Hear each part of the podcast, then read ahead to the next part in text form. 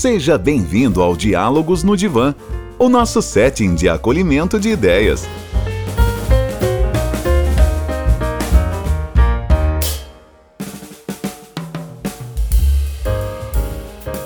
Olá, seres pensantes! Tudo bem com vocês? Eu sou o Guilherme, psicólogo e psicanalista, e o seu host aqui no Diálogos no Divã. Antes de apresentar nossa convidada, gostaria de informar que este programa é uma produção do Freud Não é Tcheco, que você pode acompanhar pelas redes sociais da Inset Psicanálise no YouTube e Instagram, em inset.psicanálise. E o episódio você também acompanha pelo próprio YouTube, digitando Freud Não é Tcheco, ou pelo Spotify. É um prazer receber vocês aqui no nosso divã e também um prazer imenso receber a nossa convidada especial. Ela que é doutora em psicologia clínica pela USP, mestre em psicologia social pela PUC São Paulo, especialista em psicanálise pelo Instituto Sede Sapiência e graduada em psicologia pela PUC São Paulo, professora e coordenadora em educação superior, supervisora de grupos de estudo e de supervisão. Atua em consultório particular desde 1987,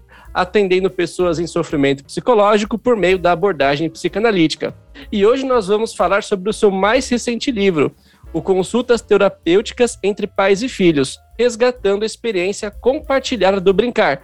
Tudo bem, professora Leliane? Seja muito bem-vinda. Oi, Guilherme. Olá, seres pensantes. Muito obrigada pelo convite de estar aqui conversando com você sobre esse livro, sobre essa experiência junto com as crianças e os pais, e principalmente de escrever um livro, de contar essa experiência para as pessoas. E estou muito feliz de estar aqui com você, com a Sete Psicanálise e com os seres pensantes, com certeza. Legal, professora. Você que é a nossa grande matriarca aqui na Sete Psicanálise. né?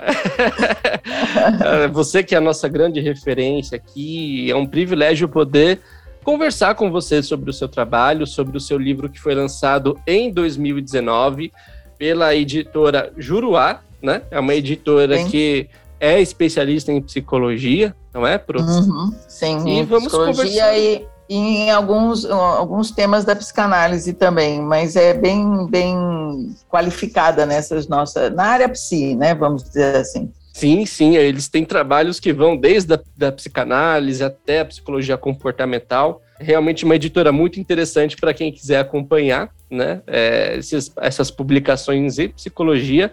Lembrando já de começo, seres pensantes, que nossa conversa vai ser sobre o trabalho da professora Leliane e nós vamos deixar né, à disposição de vocês na descrição desse podcast um link para você adquirir o trabalho dela, fazer a leitura, né? Então tem muitas coisas que nós vamos conversar aqui, mas ter o, o livro na mão, né, ou PDF, enfim, é outra experiência, é uma experiência muito mais particular. Então convido vocês a também é, adquirirem e se, e se aprofundarem nesse trabalho da professora Leliane, nessa experiência, né? Professora, você pode comentar o que despertou em você o seu desejo de atuar em consultas terapêuticas?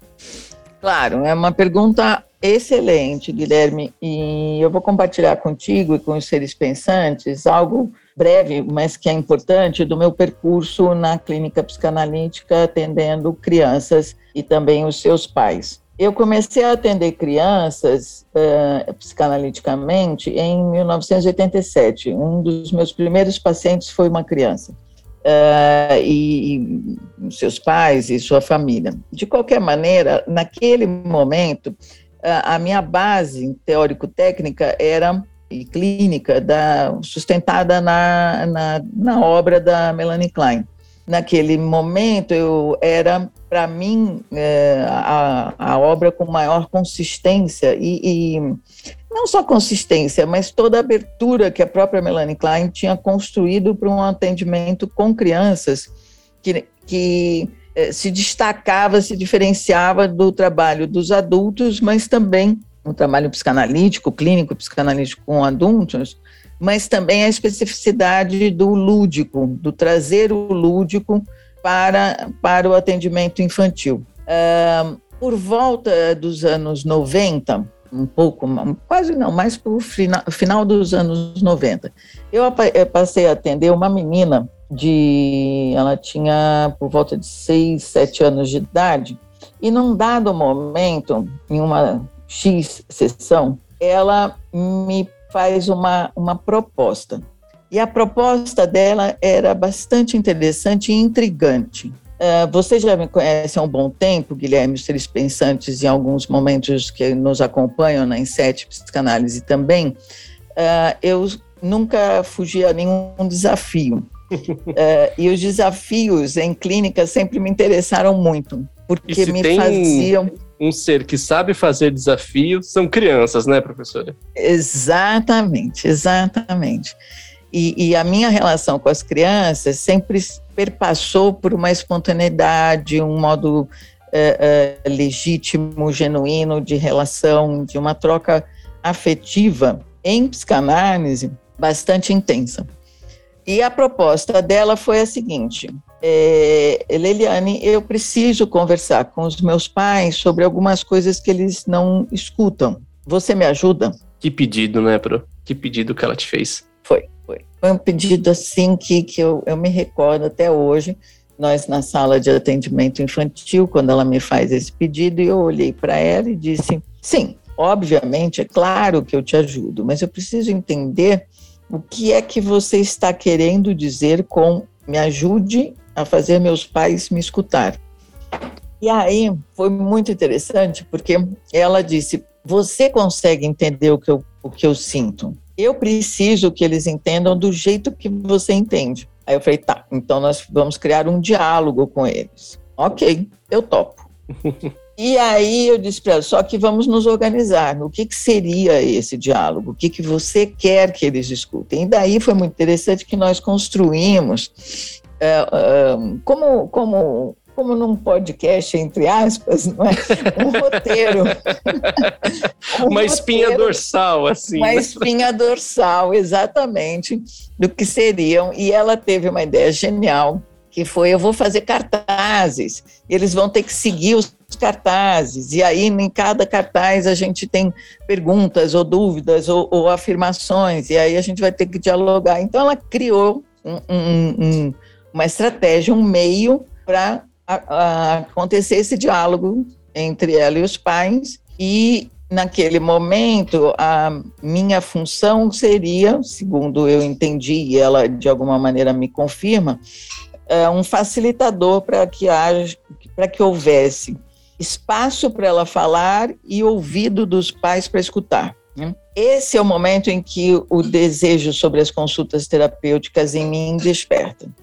Através da provocação e do pedido que ela te fez, não é? Exatamente, exatamente. Porque aí eu passo a entender que há ali um outro modo de atendimento que ela está me propondo. E um modo de atendimento em que e, e, e, e, voltando, desculpe só um instante, Guilherme, a partir desse encontro que fazemos com os pais dela, uh, uh, há, claro, da parte deles, uh, até porque também compunham um ambiente facilitador, uma possibilidade de diálogo, uma possibilidade de, de, questionamentos, até de dúvidas, e também de limites e possibilidades e condições em, na relação deles com ela um restabelecimento e, e, aquela menina que já vinha há quase dois anos e meio em análise comigo, em mais quatro, cinco sessões eu dei alta. Uau! Então, de repente me deu um estalo, eu falei assim, bom, tem alguma outra coisa que eu preciso desenvolver, porque eu também nunca acreditei,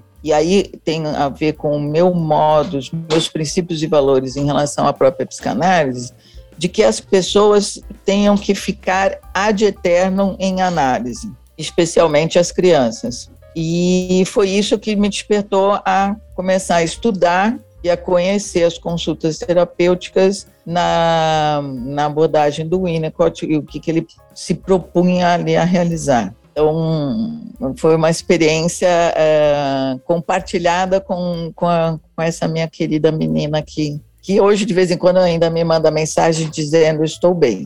Que legal, né? Por que relação forte que vocês construíram, né?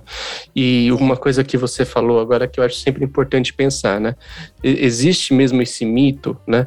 Não que ele seja propriamente um mito, porque muitas vezes dependendo da relação analítica, da demanda do paciente, a análise, pelo menos de modo mais tradicional, vai perdurar por algum tempo, né? Uhum, Mas uhum. a gente já chegou em umas conclusões sobre psicanálise, sobre como ela consegue né, é, se modular ao seu tempo, a gente consegue também pensar em outras propostas, né?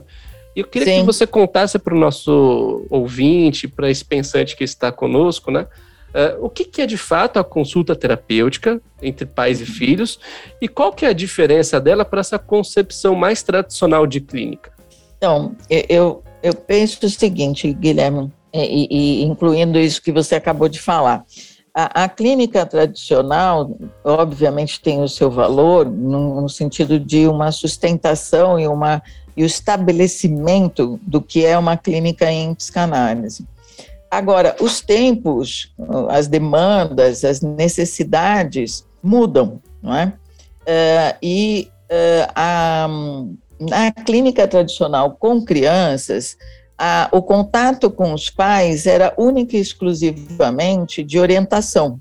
E uma orientação à distância, o que, que eu estou querendo chamar como uma orientação à distância. Então, de tempos em tempos, reúne-se o analista com, com seus pais, com os pais daquela criança que está em atendimento, ou mesmo do adolescente, e para uma série de orientações, apontamentos, quase que um aconselhamento a esses pais, né, para que eles estabeleçam um modo de, de relacionamento, redimensionem o relacionamento a partir de um conhecimento com as Uh, os aspectos uh, de conflito, os aspectos de angústia daquela criança. Né? Isso permitia que os pais uh, continuassem à distância, não é? É, e, e, em parte, um tanto quanto isentos da responsabilidade na formação do sintoma daquela criança, ou mesmo daquele adolescente. É, isso era algo que, é, de, de, alguma maneira, sempre me incomodou, apesar de eu realizar desta maneira, mas sempre me incomodava. Tanto é que aqui e ali, é, eu chamo, meu contato com os pais era muito mais frequente até do que era o estabelecimento estabelecido na, lá nos anos 80, 90. Então, a clínica tradicional com crianças implicava exatamente num trabalho com a, a criança, única e exclusivamente, como se ela fosse um sujeito à parte do contexto, ambiente, cultura, família, sociedade em que ela já estava, já está inserida. Hum? As consultas terapêuticas do Winnicott, pelo menos como eu as compreendo, incluem a, a, a possibilidade de expressão daquele sintoma uh, por meio da liberdade de linguagem da criança, né? Uh, então, a gente sabe que as consultas terapêuticas uh, realizadas pelo Winnicott perpassavam por pelo Skill Game, pelo contato pontual dele com as crianças, seja em situação hospitalar, seja em situação uh, de consultório, então não tinham um, tinham um objetivo fundamentalmente de diagnóstico, né, de entendimento do problema. Se há um problema, qual ele é e como, ele, e como a criança pode expressá-lo. Né? A minha proposição, ao incluir os pais nesse processo das consultas terapêuticas, é permitir que eles acompanhem e estejam não tão mais à distância, mas implicados no conhecer esse, esse problema, conhecer essa, essa expressão né, possível da criança e do modo da criança expressar esse problema, esse conflito, essa angústia, o que seja, e, e estarem, em, quando eu digo implicados, porque o convite é que eles brinquem conosco, não é um convite de, que eles sejam observadores. O convite é, é proposto na, na clínica das consultas terapêuticas com pais e filhos é que eles sejam partícipes do, da sessão de análise, né? Ah, mas isso não seria uma sessão, então, de família? Não, porque o, o meio comum é o brincar, né? E mais do que isso, o meio comum que permite que haja um laço né, um, um resgate do laço entre os pais e a criança é fundamentalmente reacender nos pais a possibilidade da espontaneidade da criança deles. Hum, isso tem muito a ver com o que você coloca no seu livro, né? E eu, eu fico pensando que o brincar tem um papel muito importante. Eu queria que você destrinchasse mais sobre isso, né? Eu acho uhum. muito bonito quando o subtítulo é fala de um resgate dessa experiência, né? Você uhum. acredita, professora, que o brincar, né, pensando também nas experiências psicanalíticas, é a principal via de conexão entre pais e filhos, analistas e pacientes no, no, uhum. nos atendimentos infantis? Ah, sem dúvida, sem dúvida. Eu penso que o brincar é fundamental. É, e é interessante, né, porque assim, as pessoas, é, é, e algumas crianças também que eu, antes da pandemia, eu estava atendendo, né? Elas viravam, as crianças viravam para mim e falavam assim, mas é de mentirinha, né, Liliane? E eu dizia, não, não é, brincar não tem nada a ver com mentirinha. Brincar tem a ver com você no mundo, você sendo no mundo. Quer dizer, o quanto a gente foi destituindo o brincar da qualidade fundamental dele, que é criar o mundo criar possibilidades do sujeito no mundo. Então, para mim, é, nas, nas consultas terapêuticas com os pais e as crianças, é, é, o brincar é o elo fundamental na medida em que o, o, o pai ou, e a mãe resgatam, ou os pais, né, quaisquer que sejam aí as estruturas familiares também, não é? Resgatam é, a possibilidade de criar mundos e de então criar relações outras relações, outras modalidades de se perceber, de perceber o outro, de interpretar a realidade, de conhecer a realidade, não é? Então, como o Winnicott falava, né, quer dizer, a, a, ao, ao brincar, a criança se conhece e conhece o mundo, ela se expressa, ela, ela traz não só os elementos recalcados ou reprimidos, ou as angústias e os conflitos, mas também os seus recursos, os seus recursos, mesmo que em termos fantasísticos ou imaginários, mas os recursos necessários para que ela continue o seu processo de amadurecimento e até as suas necessidades em relação ao ambiente. Eu preciso, como dizia aquela eh, minha paciente que me fez despertar, eu preciso que eles me escutem. Essa é a minha necessidade. Muito bom, Bru. Muito bom. É, eu acho que é um despertar para esse pedido que ela te fez, que foi muito único, né? É. Uh, e eu acredito também que o brincar, né, é, quanto expressão, ele funciona como é, só comentando muito do que você disse, né?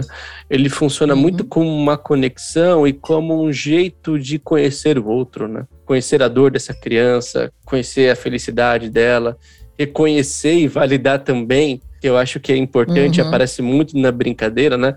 Sentimentos de ódio, de raiva, de contradição, né? Então, sim, sim. Como isso também aparece, né? Porque dá, dá essa impressão que o trabalho talvez seja muito sempre com aquele caráter da brincadeira como algo leve, mas às vezes ela vai para um lugar muito duro também, né? Vai, claro, claro. Ela traz elementos de contradição, de conflito, de agressividade, de ódio. Uh, e, e, aí entre os aspectos também como é que o ambiente vai dar suporte a isso, quais são também os limites desse ambiente que essa criança também precisa conhecer, né? Quer dizer, é, não só a criança, mas os pais e a criança precisam, é, os pais precisam conhecer e reconhecer seus limites, a criança conhecer e reconhecer os limites também desse ambiente, não é? Então é, é um é, é, um encontro intenso, né? Intenso em, com alegrias, tristezas, felicidades, desencontros, é, é, medos, aflições né? E de ambos os lados, de ambos os lados, não só da criança ou só dos pais, mas dessa interação, né? Quer dizer, então, desse compartilhamento. Agora, a, a experiência compartilhada é essa, exatamente essa. Somos seres humanos, não temos resposta para tudo que está dado e precisamos construir respostas e apresentar novas perguntas. Houve uma situação numa das consultas terapêuticas eh, que eu realizei e que inici, inicialmente foi muito interessante porque eh, eu costumo convidar os, os pais após algumas sessões com a criança e também após algumas sessões com os pais, em que eu percebo que há da parte dos pais essa disponibilidade para esse encontro, para esse compartilhamento e para essa experiência que vai também, como eu disse antes, implicá-los, mas implicá-los num lugar também de se rever, né? De, também de se escutar. Então, o quanto esse, esses pais têm é, uma disponibilidade afetiva, a la Winnicott, uma preocupação materna, primária, né, no sentido uhum. de vou me colocar na pele do outro e, e, e, eu vou aguentar isso, né? E vou permitir isso. E eu, no, nesse atendimento específico, eu já tinha feito várias reuniões com os pais, algumas sessões de atendimento só com a criança, um menino, e aí eles toparam e ok, fomos para as consultas terapêuticas uh, conjuntas, conjunta.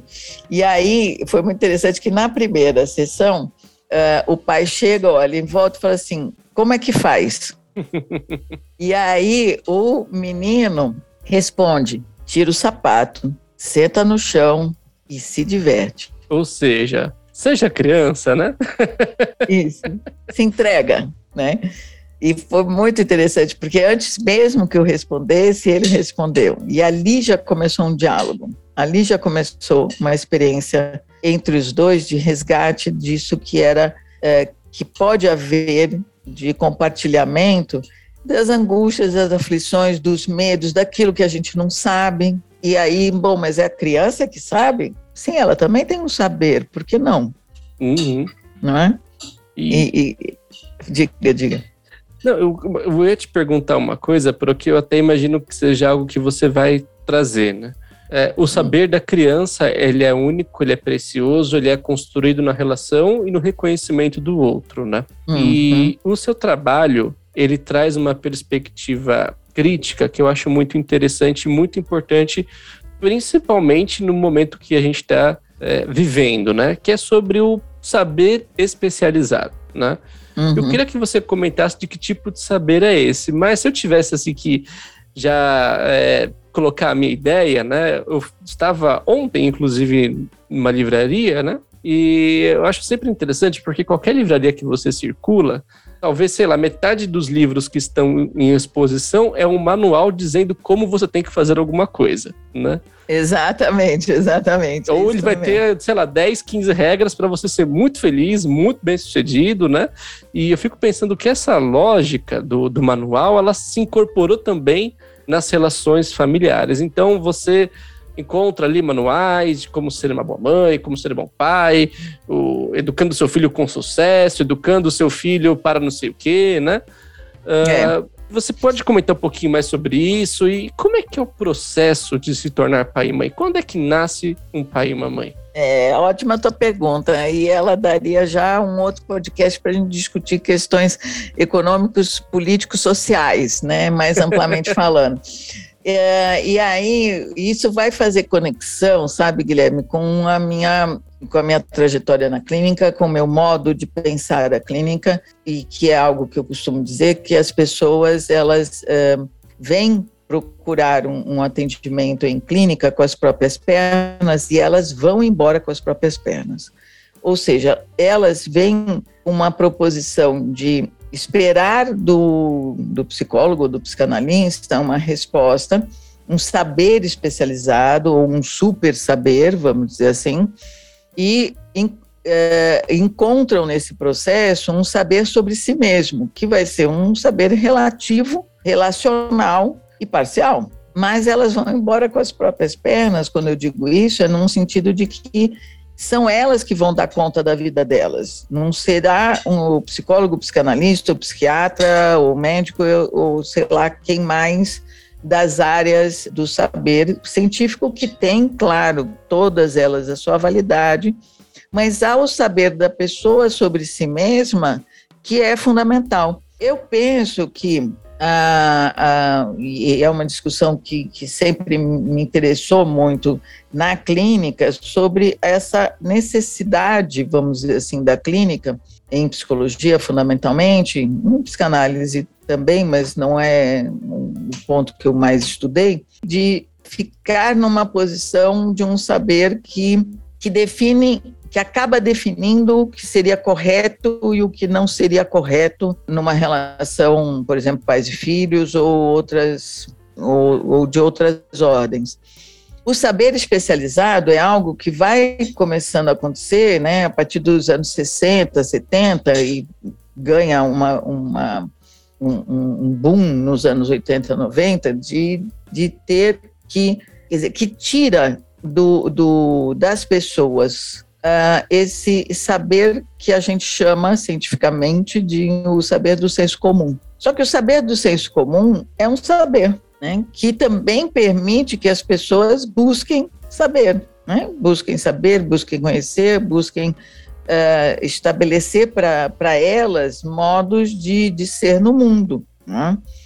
Uh, nesse sentido, o que eu percebo que veio acontecendo com a clínica em psicanálise, ou mesmo na psicologia clínica, é que, assim, é, eu preciso do psicólogo para que ele responda para mim qual é o meu problema e me trate, mas eu fico fora do, do problema.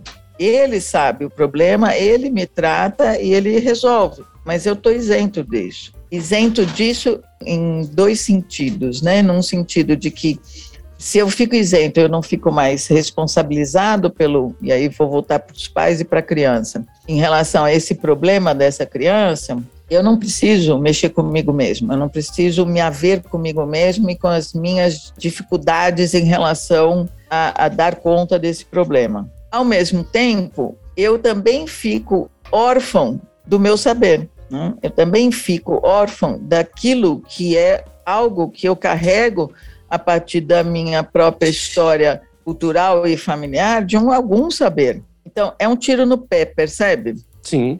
Há um, aí um apagamento de uma experiência que foi vivida há muito tempo, né? E, uhum. e pelo que eu estou te ouvindo, né, Pro, a, a gente reconhece a criança e o saber dela quando a gente lembra do nosso saber construído na infância, né? Quando a gente consegue entrar em contato com isso também. Exatamente, retomar e resgatar que não, não há um especialista que possa responder uh, a, sobre o meu saber, sobre a minha trajetória, sobre o meu modo de ser. Há um, há um vamos dizer assim, um psicólogo ou um psicanalista que pode compartilhar com isso, que pode tra trabalhar com isso, mas não pode nem definir nem estabelecer qual é esse saber porque essa é uma experiência única especial e específica daquela pessoa. Então, o, o, o, a, concepção no, no, mundo capitalista neoliberal do, do, do especialista né, leva as pessoas a, a colocar na mão desse especialista todas as respostas de algo que perpassa por ela e por um saber dela. Né? Ah, mas não é, o saber dela não é aquele saber. Pode não ser, porque não estudou o sistema digestivo XYZ, mas ela tem um saber de quando algo dói nela, quando algo a incomoda. E até um saber de que, bom, minha avó lá atrás dizia que quando essa dor acontece, são gases. Ah, são gases. Então, como é que ela fazia? Algo que pode ser simples, não necessariamente simplório, mas simples, e que é um saber. Hum? Então, uh, o que eu fui percebendo na minha clínica com os pais é que, de alguma maneira, eles, eles entregavam para mim aquela criança como se eles dissessem: bom, está na mão do especialista, eu não preciso fazer mais nada. Não, eu, eu sempre os chamei, né, vamos dizer assim, para estar no processo, daquela outra maneira como eu falei anteriormente, mas é, com as consultas terapêuticas eu fui percebendo que ao chamá-los para esse lugar de compartilhamento da experiência do brincar, eles resgatavam também um saber deles, da experiência deles como criança, das angústias deles, dos medos, das alegrias, do que era divertido, do que era é, é, aflitivo no sentido da, da, da, agressividade ou da competitividade ou de algo um pouco mais duro.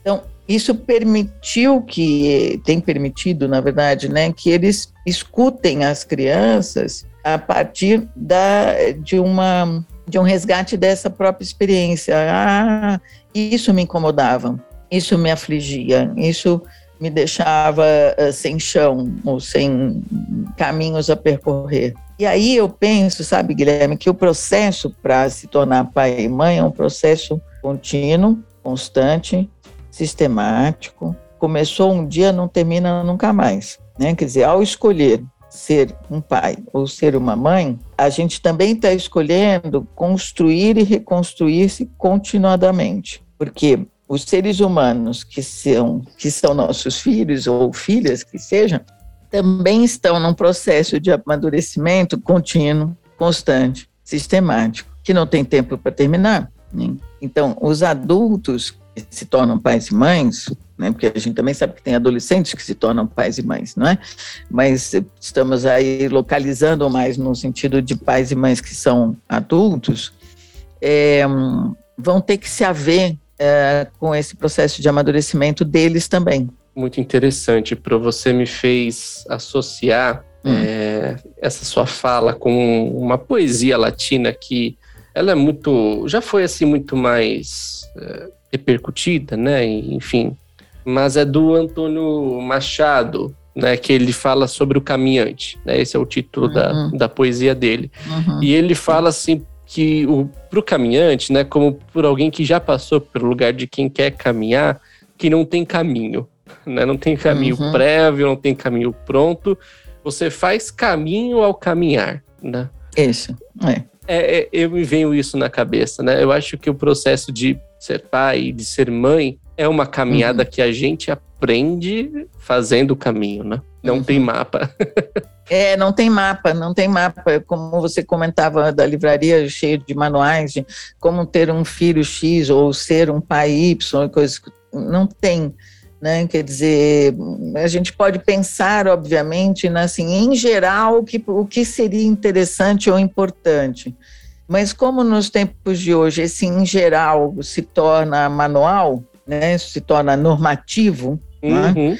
o que é um grave problema da nossa sociedade, é, eu, eu, prefiro dizer e compartilhar com você, como você compartilhou eu, esse poema, é, é, que é bem isso, é, é, um caminho que se apreende, que, que se torna real no próprio caminhar. Né? Não tem. Claro que a gente tem é, referências, indicadores, que é isso que eu estava falando do geral, não é? Uhum. Assim, puxa, como é que troca uma fralda? Olha, bem, em geral, troca-se fralda assim, não é? Mas a gente está falando não do, do, do, cuidado básico necessário e fundamental, que é alimentar, cuidar, no sentido de, de alimentar, levar aos pediatras da vida e assim por diante. A gente está falando de um cuidar que é o cuidar relacional, da relação. Né? E o cuidar da relação perpassa pela relação, né? Que é esse caminho. Então, a relação vai ter momentos e dias, puxa,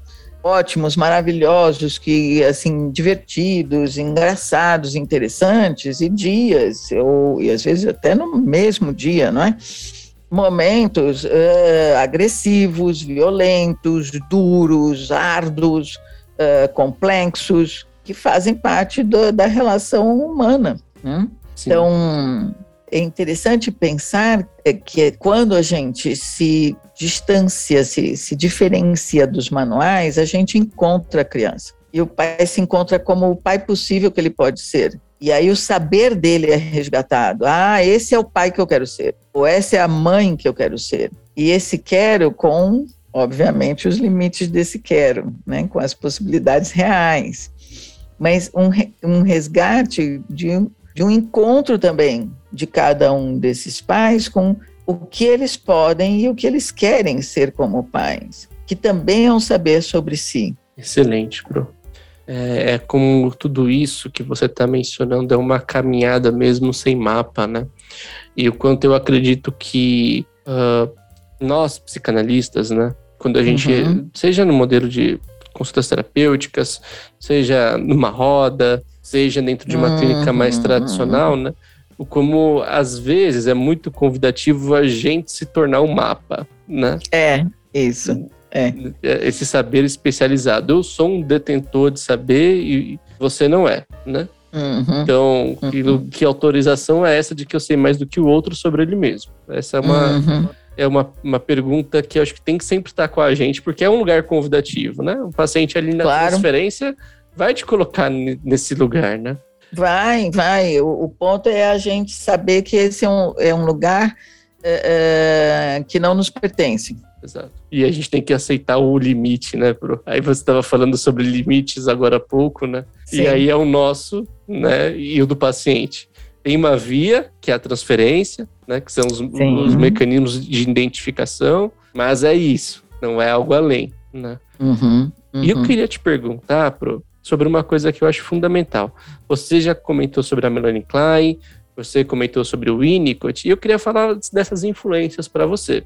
Eu só queria, antes da gente, para a gente poder situar é, o nosso ouvinte, o ser pensante que está com a gente, na clínica infantil da psicanálise, pelo menos eu tenho a impressão de que ela não nasce imediatamente com a psicanálise, né? Então o Freud ele tem assim um estudo sobre a sexualidade infantil, né? Uhum. Ele, ele tem essa atenção, mas casos clínicos infantis, né? Talvez o mais famoso do Freud seja o do pequeno Hans, que ele também analisou pelo pai dele, né? Então, como pelo isso pai já, dele. Isso já estava ali como uma coisa mais bruta na, no cerne da psicanálise, né? Mas que até bom, Freud ele está iniciando a coisa toda, então, né? Como quem está uhum. iniciando precisa construir uma base. E aí uhum. vem a filha dele, Ana Freud, que vai se debruçar sobre a infância, ainda que com uma cara um pouco mais pedagógica, né? Mas em algum momento na Inglaterra surge o movimento kleiniano e o winnicottiano posteriormente, né? Queria que Sim. você comentasse um pouquinho desses movimentos e como eles serviram de influência para você. É, eu, eu, eu, comecei desde a graduação a estudar a, e fazer grupo de estudos sobre a, a, obra e os trabalhos e os casos clínicos da Melanie Klein. E que sempre que me interessaram bastante, uh, principalmente porque eu sempre, eu sempre me interessei em trabalhar com crianças, sempre, desde a graduação né? É, talvez porque eu tenha, é, como dizem alguns dos meus é, pequenos pacientes, você pode ser velha, mas a sua cabeça não é, né, Liliane?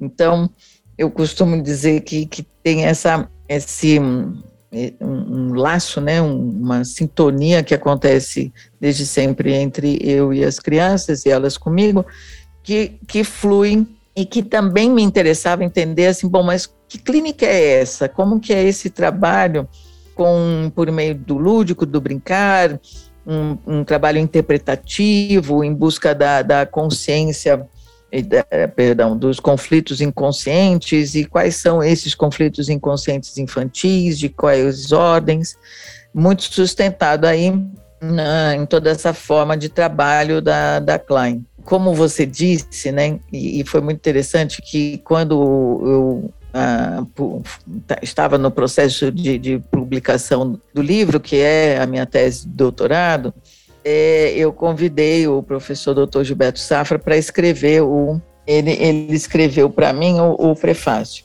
E aí foi muito interessante que o, ele me manda o prefácio e eu leio e fiquei extremamente emocionada.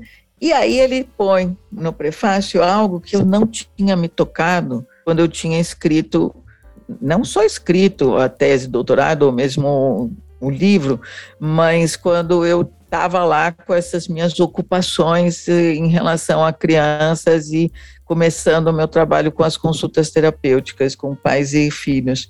E ele diz assim: outro ponto digno de nota no trabalho de Liliane é a inclusão dos pais no processo clínico. A autora, por meio dessa inserção, retoma o início da história da intervenção clínica realizada com crianças, quando Freud, no caso do pequeno Hans, buscou tratar da criança por meio de seu pai. Quando eu li isto, Guilherme e queridos seres pensantes, eu olhei e falei assim: Oi? Jura? Puxa, mas eu não tinha me flagrado disso.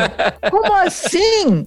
Ele Como te assim? colocou uma pergunta, uma interrogação sem perguntar, né? Exatamente. Como assim? Não me flaguei disso. Eu comecei isso me sustentando, obviamente, na minha experiência com a Klein, inicialmente, né, com as bases kleinianas, depois com a base winnicottiana, mas em momento algum havia passado à minha mente que eu estava fazendo algo que um dia um cara chamado Freud fez, né? quer dizer, incluir, é, tratar da criança por meio do seu pai. Quando eu li isso, Guilherme, eu disse: ah, tá bom, então ok. Então, de fato, a minha base de entendimento da criança, é, ou mais especificamente da clínica psicanalítica com crianças, perpassa né, por uma compreensão que aí então a influência do Winnicott é muito importante para mim, de que essa criança não é um ser sem contexto, ela não é um ser que nasceu de chocadeira. Ela nasceu numa estrutura familiar, uh, independentemente de qualquer que ela seja, com, num contexto sociopolítico-econômico, com uma história familiar e uma história cultural dessa família uh, específica. Então, ela não é um ser que existe por si mesma. Ela existe num, em marcada e, e, em diversas relações. Hum. É, Para mim, essa é a grande influência em mim, claro, não só essa, obviamente, mas a grande influência para mim no trabalho do Winnicott, no sentido de pensar que existe uma criança e essa criança sofre algo, ou está em sofrimento, melhor dizendo, por conta de um processo de amadurecimento em que ela está perpassada, atravessada pelas histórias, pelas histórias que a compõem, que é a própria dela, mas a dos seus pais, a dos seus avós, dos seus bisavós, trisavós e assim por diante.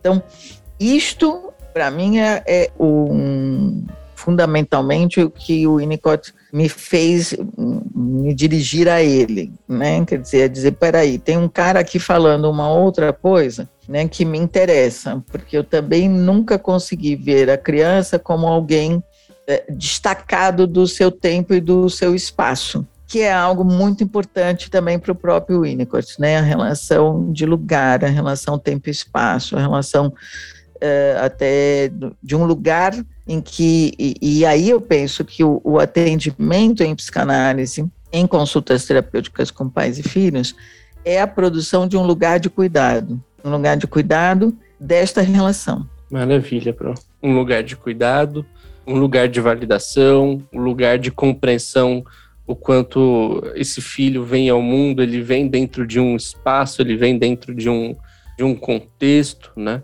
Uhum. E, e, a, sua, a sua fala agora me fez pensar, e, e já estamos caminhando para o final, seres pensantes, sobre algo que eu acho crucial para a gente poder é, deixar como uma reflexão, né, como uma referência uhum. para esse momento. Ainda estamos em pandemia, né? Sim. Uh, tomamos nossas vacinas, mas estamos aí cultivando distanciamento, saindo quando somente necessário, né? Sim. Então, restrições, né? Uh, ainda que o governo não ajude muito, mas ainda assim para sim, a nossa, para né, a nossa própria capacidade de poder resistir a esse momento, né? Uh, e com a pandemia vem o home office, que não vai ficar só na pandemia, é, é algo que a tecnologia proporcionou e que vai perdurar depois dela, né? Ela acelerou esse processo. E a, o ambiente da casa virou um ambiente também do escritório, virou um ambiente em que a gente atende os pacientes, virou um ambiente que a gente estuda, né? Uhum. também, virou, também é o ambiente que estamos com, com a família, com filhos. E professora, uhum. para a gente poder é, encontrar um equilíbrio nessa relação, né? Que reflexão você deixa para os nossos seres pensantes? Ah, eu fiquei, fico pensando a partir da tua pergunta que, assim, claro, a pandemia nos trouxe um, um dado de realidade um dado de realidade real ia ser bem redundante, mas eu acho que eu vou ser redundante. Um dado de realidade real de que uh, uh, o, o, mundo, aquilo que a gente estava falando um pouco antes, né, Guilherme, de que a gente caminha uh, fazendo o caminho, né? Quer dizer, o amadurecimento das relações acontecem nesse fazer o caminho. Então, não está nada pronto, nem nada dado a, a, e, e, e, com as garantias de ser definitivo. Né? A gente vai construindo, a gente vai se definindo, sim, precisamos de bases né, sólidas para sustentarmos-nos, mas nada tem uma garantia total, absoluta e restrita. Uh, e penso que a pandemia nos traz isso. E daí eu fico pensando o seguinte, que nas relações entre pais e filhos nessa situação pandêmica, houve uma série de encontros e desencontros, né, de como é que eu trabalho, estou numa reunião e tem a criança passando e chamando, pai, me dá tal coisa, mãe, tal outra, e não sei o quê. E o quanto, é, quando não tínhamos todas as escolas, quando não tínhamos todas as creches, quando não tínhamos uma série de coisas, as crianças ficavam em casa. Claro que elas eram cuidadas, muitas das vezes, por avós, avós, não é? e tios ou tias, que tam, também permaneciam em casa durante um tempo, e aí o pai chegava do trabalho, ou a mãe chegava, e aí eram os, lá, os cuidados passavam a ser dessas. Então havia uma comunidade, né?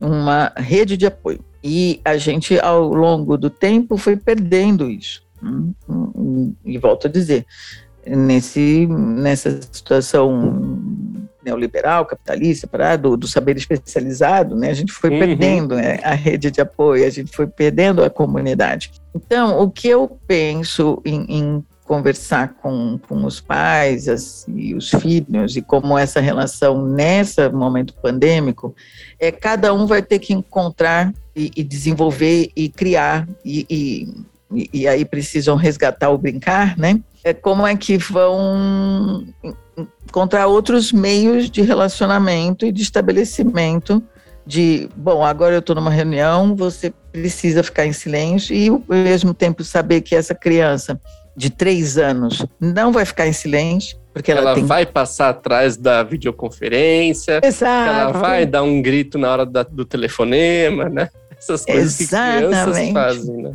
Coisas que crianças fazem. Então vai precisar incluir isso nesse momento, percebe?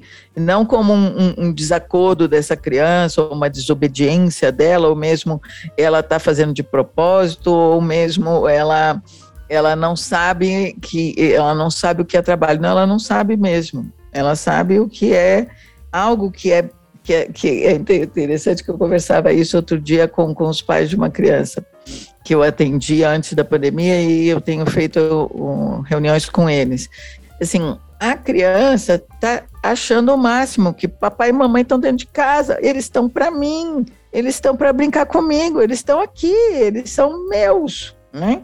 E ela vai fazer uso deles. Então, negar-se a ser usado vai fazer essa criança ficar muito mais insistente nos momentos em que ela possa, em que ela, em que não. Então, é o que eu estou querendo dizer assim, dá te, é preciso dar tempo e lugar para essa expressão da criança, né? E para essa relação do pai e da mãe com essa criança, entendendo que para ela, ela agora tem pais dentro de casa e não fora de casa. E para ela, eles então estão ali para ela, por ela. Então, até a criança construir essa outra, esse outro entendimento racional do adulto, é, é um outro caminho. Então, de novo, é preciso pensarmos que não tem mapa, não tem manual, e que a minha, a minha orientação, vamos dizer assim, em geral, é redimensiona, recria. Aquilo que seria você sair às seis da manhã, você é adulto, né? Sair às seis da manhã, deixar teu filho na escola, ir para o trabalho, pegar às cinco da tarde, seis da tarde, voltar para casa. Isso acabou, mudou, não tem mais isso. Não tem essa distância nem física, nem relacional. Então, se mudou, também vai precisar mudar as condições e, as, uh, e os limites e as possibilidades desse outro modo de relação vai passar pelo trabalho. diálogo, que vai passar pelo, pelo brincar e pelo trabalho, né? Não vai ser e uma coisa trabalho. que vai acontecer de um dia para o outro, né? É, espontaneamente. A criança também vai dizer: Eu entendi, papai, agora você está no momento de trabalho. Eu não. Eu, eu, se tiver mais de 10 anos, capaz de entender. Antes disso, provavelmente não. E dependendo da necessidade, mesmo aos 10 ou aos 15 ou aos 30, vai pedir papai e mamãe. Porque essa criança nunca se vai para sempre, né? Não, não. Então, e as necessidades também não. Então, implica em trabalho. Então, se há algo a dizer, né, Guilherme, é assim, ser pai, ser mãe, em qualquer tempo, em qualquer lugar, na relação com um filho, dois, quatro, dez, implica em trabalho. E com isso eu não estou relacionando trabalho à, dor, não, a sofrimento único exclusivamente. Ai, aquela coisa penosa. Trabalho implica em cuidado, quer dizer, colocar-se em direção ao outro e a si mesmo. Implica em trabalho. Só isso. Eu acho que você foi muito precisa no que você disse agora, porque não é um jeito de você dar um manual, mas se tem um. O que ficou para mim dessa sua fala, né, é que não há um manual. Trabalhe, uhum. se dedique, se entregue, esteja disponível, né? Uhum. Faça acordos, dialogue, né? Coloque limites quando necessário, para você uhum. e para o filho. Isso é uma coisa importante Exatamente, para é, você Essa e para o filho. Conciliação de desejos, né? Eu acho que isso é, é fundamental. É, essa conciliação de desejo é percepção, né, Guilherme? Só complementando o que você disse, de que esses acordos, essa conciliação, vai dar certo durante um tempo, aí transforma. Uhum. Tanto os seus quanto os do outro. E aí, de novo, outros acordos, outras conciliações, né? E aí, de novo, e aí, de novo. E tudo bem. É assim e mesmo. aí o trabalho, né? É, aí é poder trabalho. também se dispor a uma transformação, né? Exato, exatamente. Eu quero agradecer imensamente a sua presença aqui no Diálogos no Divã quero convidar o senhor pensante a dialogar conosco. Então, se interessou pelo livro, tá aqui o link na descrição para você adquirir.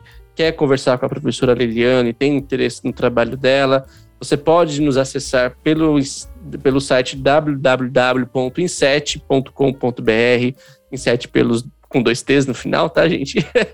É verdade, é verdade. Lá, lá tem as produções da Inset, as produções da professora Liliane, né? Mande perguntas, dialogue com a gente também, né? Eu quero agradecer você que ficou conosco até o final deste episódio. Eu quero reiterar, estamos no YouTube, né? Você que chegou aqui, se inscreve no nosso canal, ativa o sininho que tem aí do lado, porque ele vai notificar você toda vez que a gente postar um trabalho novo aqui na Inset. Se você está nos escutando pelo Spotify, segue o Freud Não é Tcheco. Todo episódio que for postado, seja do Diálogos do Divan, seja do Freud Não é Tcheco, vai chegar para você também. Professora Liliane, vamos nos despedir dos nossos seres pensantes? Vamos, vamos sim, Guilherme. E obrigada novamente pelo convite. Espero que os seres pensantes possam pensar sobre tudo isso que, que nós conversamos aqui hoje, nesse nosso Diálogos no Divã do é Tcheco. E hum, contem conosco, né? escrevam, pensem conosco, dialoguem, estamos aqui para para essas conversas, não é? E eu agradeço novamente. Obrigada, Guilherme, obrigada a todos. Eu que agradeço, professora, agradeço nossos seres pensantes. Até o próximo episódio. Tchau, tchau, pessoal. Tchau, tchau, tchau. Acompanhe o Diálogos no Divã no podcast Freud Não é Tcheco, seguindo a Insete Psicanálise no YouTube e no Instagram, arroba insete.psicanálise.